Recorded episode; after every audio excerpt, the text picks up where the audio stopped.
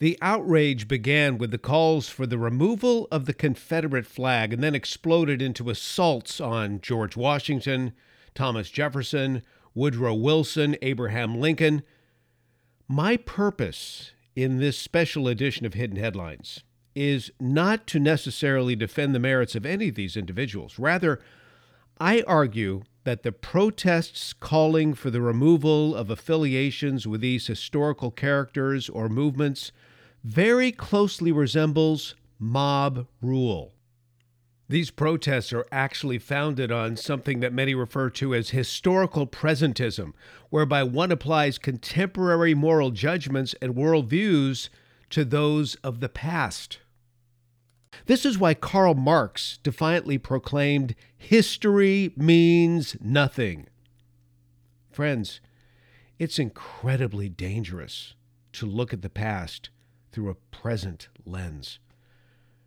Now, in this special edition of Hidden Headlines, you'll discover how America's founders warned of such mob behavior, and you'll learn some things about a few of the signers of the Declaration of Independence who gave their honor and their riches and their lives for the sake of our freedoms today. This is episode 65, the Independence Day edition of Hidden Headlines, and I'm your host, Brian Sussman.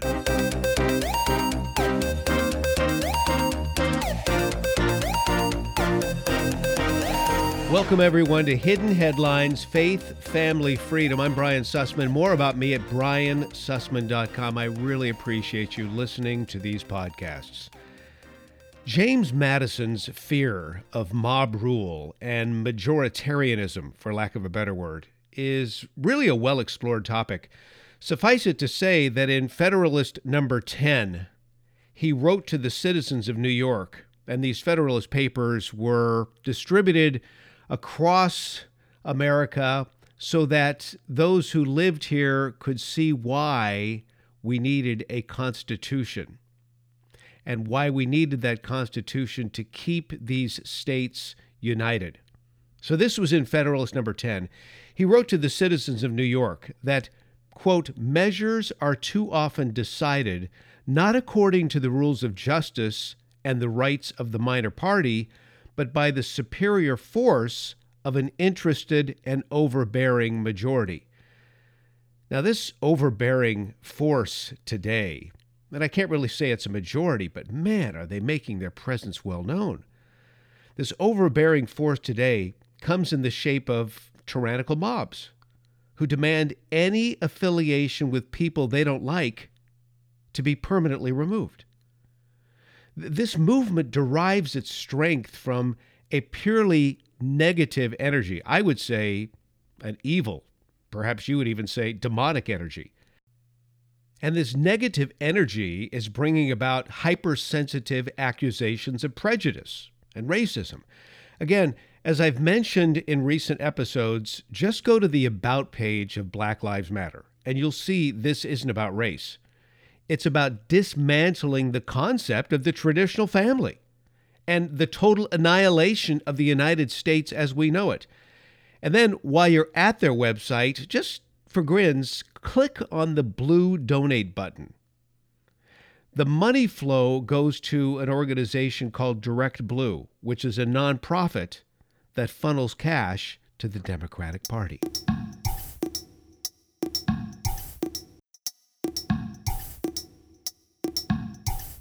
What's really frightening is these mobs, they have neither a factual or nuanced historical understanding. For example, the protesters calling for the banning of the Confederate flag, do they really even know what that flag's all about? Do they know that this was the flag that represented the Army of North Virginia. The Army of North Virginia.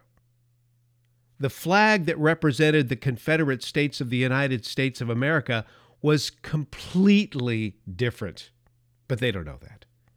Similarly, to those who are so offended by Thomas Jefferson and they declare him to be a racist and a rapist, do they know that Jefferson was a lifelong opponent of slavery? And that the Hemings affair is at best disputed by historians. Not only did Jefferson refer to the institution of slavery as moral depravity, his words, moral depravity, and a hideous blot, again, his words, but he also dedicated his early legislative career to gradual abolition.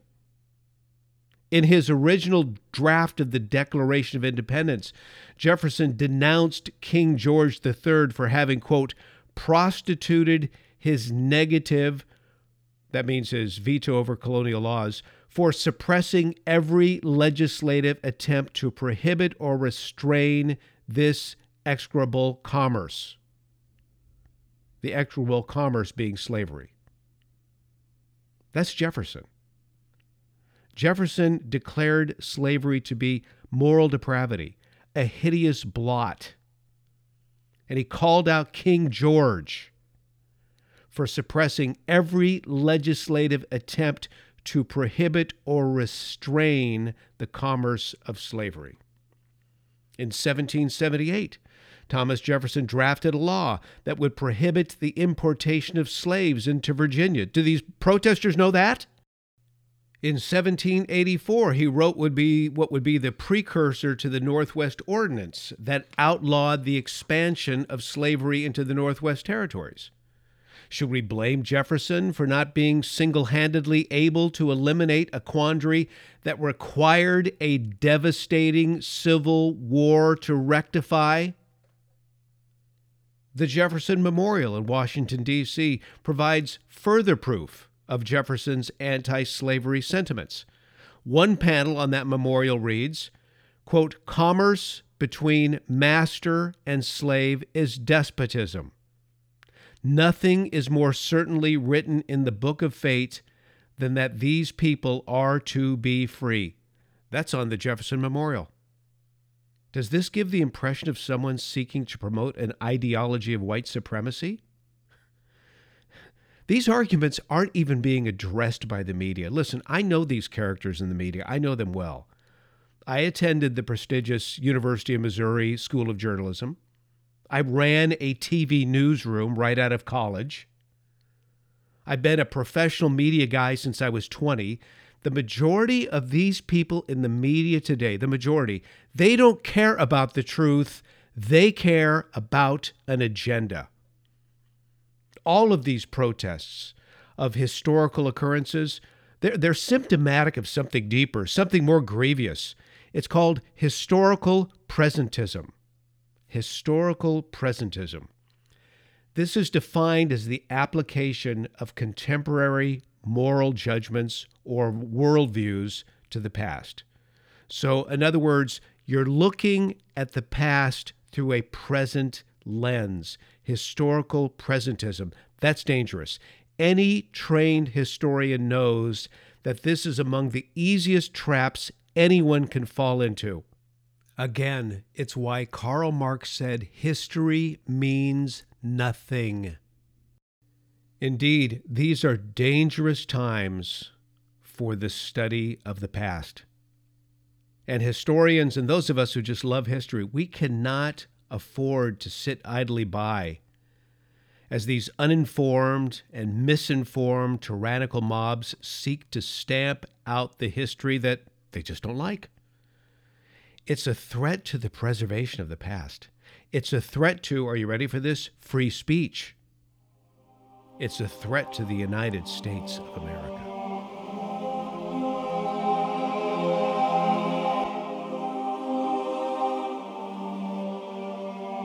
As some of you are likely aware, in 2010 I wrote a book.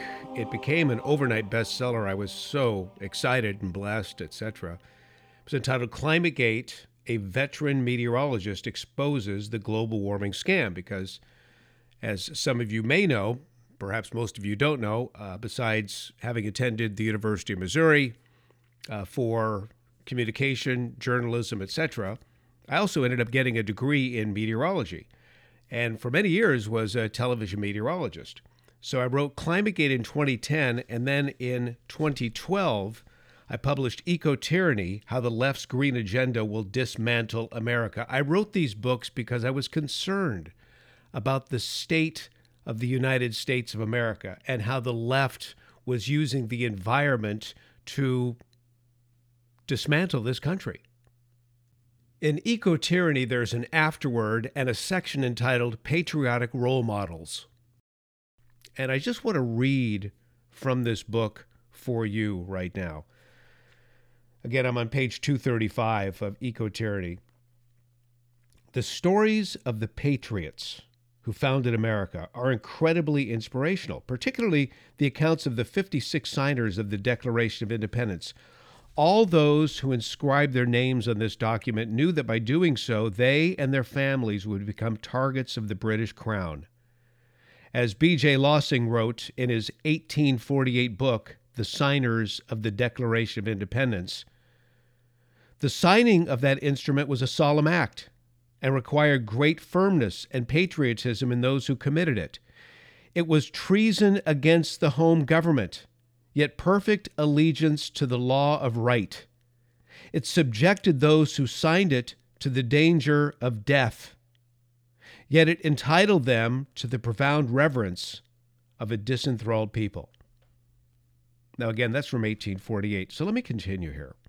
And again, I really appreciate you listening to this episode of hidden headlines because this is history that's been lost. I often imagine, as I go back to the writings in this book of mine, I often imagine the conversations that must have taken place between the signers of the Declaration of Independence and their wives prior to that vote on July 4th, 1776. All of these men but one were married. Benjamin Franklin's wife had passed many years earlier. The family unit was very secure in those days and the bonds of marriage were exceptionally strong. There were 55 exchanges prior to this signing that must have sounded something like this Husband, my vote and subsequent signature will guarantee vigorous persecution. The British and their allies might well come after you and our children. We will be despised by the crown. Wife, but if we don't proclaim our independence, the children will grow up forever subservient to the king. Husband, we talk much of being ready to give all for this new land, our lives, our fortune, our sacred honor. The battles ahead will not be easy. Wife, neither will be liberty. Sign it. There are three, again, that's just an imaginary conversation, but I, I have to believe that was the conversation that was heard, or something like it, of course, in so many of these households. There are three signers, I write, whose lives have always been of particular interest to me. The first is a guy named Richard Stockton. Stockton's grandparents came to New York about 1660 and eventually settled near Princeton, New Jersey, where Richard would eventually be born in 1730. Stockton became a highly regarded attorney and in 1766 embarked for London, where his legal skills were honored by the king. Upon returning home in 1768, Stockton was chosen as a member of the Royal Executive Council of New Jersey and eventually placed on the bench of the New Jersey Supreme Court. While it would have been natural for Stockton to remain a loyal and wealthy subject of the king, he longed for liberty and began to espouse the cause of the colonial patriots. The Provincial Congress of New Jersey elected him a delegate to the Continental Congress in 1776, where he became deeply involved in the debate for independence. On July 4th, he voted for the Declaration and, with others, signed the document on August 2nd. Soon after returning to his estate in Princeton, word came that the British Army was coming through the area in pursuit of General Washington and his small band of soldiers. Aware that he was on the British hit list, Stockton and his wife Annis hastily gathered their children and fled to a friend's farm some 30 miles away. However, a neighbor, faithful to the crown, discovered Stockton's hideaway. A group of loyalists stormed the farm and captured Stockton and presented him to the royal authorities. Stockton was jailed, treated extremely poorly, nearly dying of starvation. In time, Congress took up his cause and arranged a prisoner exchange to free him from his captors. Upon release, Stockton was in terrible health. He was able to secure transportation to his estate in Princeton and was shocked to find his home destroyed, his livestock slaughtered, his horses gone, and his wife and children in tatters. Stockton never recovered. He suffered from chronic illness, depression, and eventually died in 1781 at the age of 51. Annis and the children were cared for by family and friends. I continue with another story. Francis Lewis was born in Wales in 1713. He was orphaned at the age of five and raised by relatives. After a college education in London, he became a business apprentice and earnestly saved his money. At the age of 21, he set sail for New York, where he established his importing business. In 1756, during the French and Indian War, Lewis was a special aide to the British forces, supplying them with uniforms and other critical supplies. He was on business at Fort Oswego when a bloody battle broke out against the French aggressors. Lewis was taken prisoner and sent to France aboard a ship, cruelly housed in a wooden box. Upon his release at the close of the war, Lewis was, was rewarded for his service to the crown and received 5,000 acres of land in New York. Again, while one might think that such a man would be forever loyal to Great Britain, such was not the case for Lewis. He saw the edicts from England were strangling freedom in the colonies, and, according to Lossing, the historian, Lewis held dearly to his Republican views. Lewis's wife Elizabeth was also a devout patriot and fervently supported her husband when he was elected a delegate to the General Congress in 1775 and then signed the Declaration of Independence in Philadelphia the following year. Once the declaration was signed, the British placed a price upon the head of Francis Lewis. Before he was able to reach his home on Long Island after signing the declaration, ground troops and a warship were sent to seize his wife and totally destroy his property. Elizabeth, now listen, th- this is this is so so powerful. Elizabeth watched from a balcony as a cannonball crashed into a wall immediately next to her. Immediately, a servant shouted to her, Run, mistress, run! Mrs. Lewis calmly replied, Another shot is not likely to strike the same spot, and she did not budge. The soldiers soon entered the home and destroyed all of the books and all of the papers and ruthlessly pillaged the entire property. Elizabeth Lewis was taken to New York and thrown into prison. She was not allowed a bed or a change of clothing and giving little to, and given little to eat. A former family African servant, and I'm sure the left right off the bat would say, "Ah, she owns slaves." A former family African servant discovered her location and was able to smuggle some small articles of clothing and some food to her. Again, this was a former servant who obviously so loved this woman that the servant risked his own life, the former servant risked his own life in order to smuggle some small articles of clothing and food to her. He also reported her whereabouts and condition to Congress. Demands were made for her better treatment, but the British were determined to make an example of Mrs. Lewis and her prominence and wealth. Finally, George Washington was able to broker a prisoner exchange, and Elizabeth was able to join her husband in Philadelphia. However, it was plain to everyone that because of her mistreatment, she was broken in health and slowly sinking into the grave. Francis Lewis soon asked for leave of absence from Congress and devoted his whole time to his wife. She died in 1779.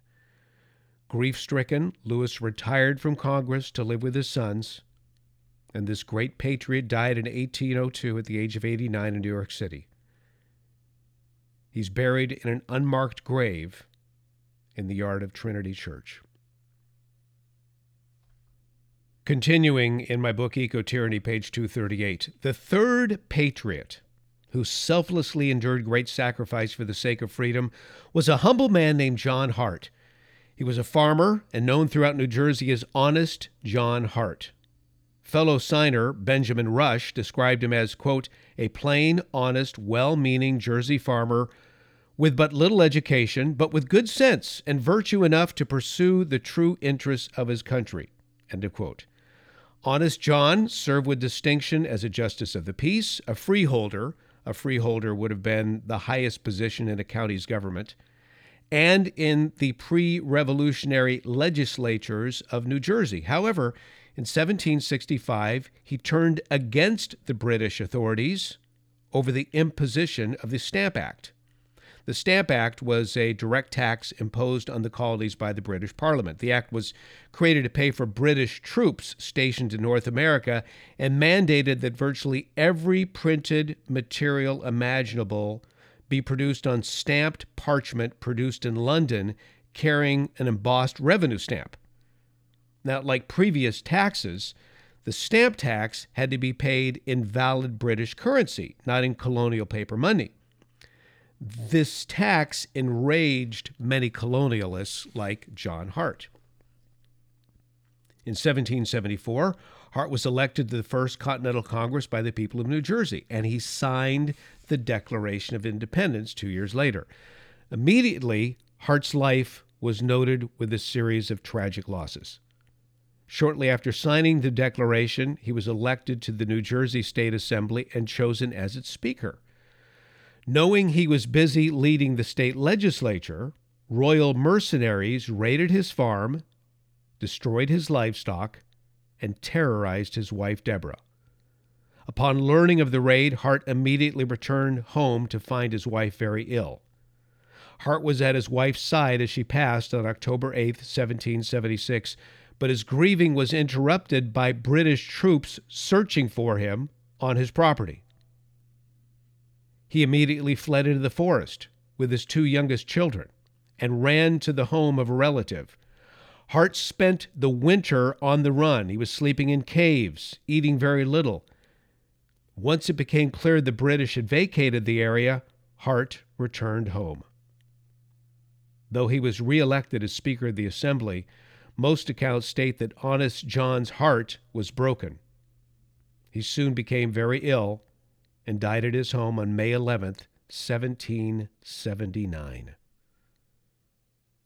Richard and Anna Stockton, Francis and Elizabeth Lewis, John and Deborah Hart took literally the words of the Declaration of Independence, which states, and for the support of this declaration, with a firm reliance on the protection of divine providence, we mutually pledge to each other our lives, our fortunes, and our sacred honor.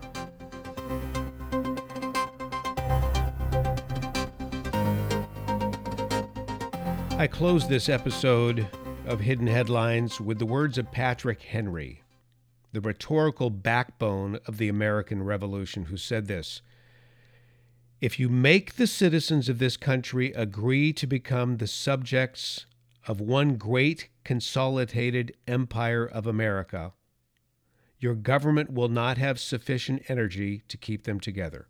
Such a government is incompatible with the genius of republicanism. There will be no checks, no real balances in this government. If our descendants be worthy of the name of Americans, they will preserve and hand down to their latest posterity the transactions of the present times. That's Patrick Henry, June 5th, 1788. Friends, it's incredibly dangerous to look at history through a present lens. God bless the United States of America. God bless you, fellow patriots for hanging in there and fighting for the cause of freedom. May God bless this nation. Hidden Headlines Faith, Family, Freedom. More on me at briansussman.com. Thanks for listening.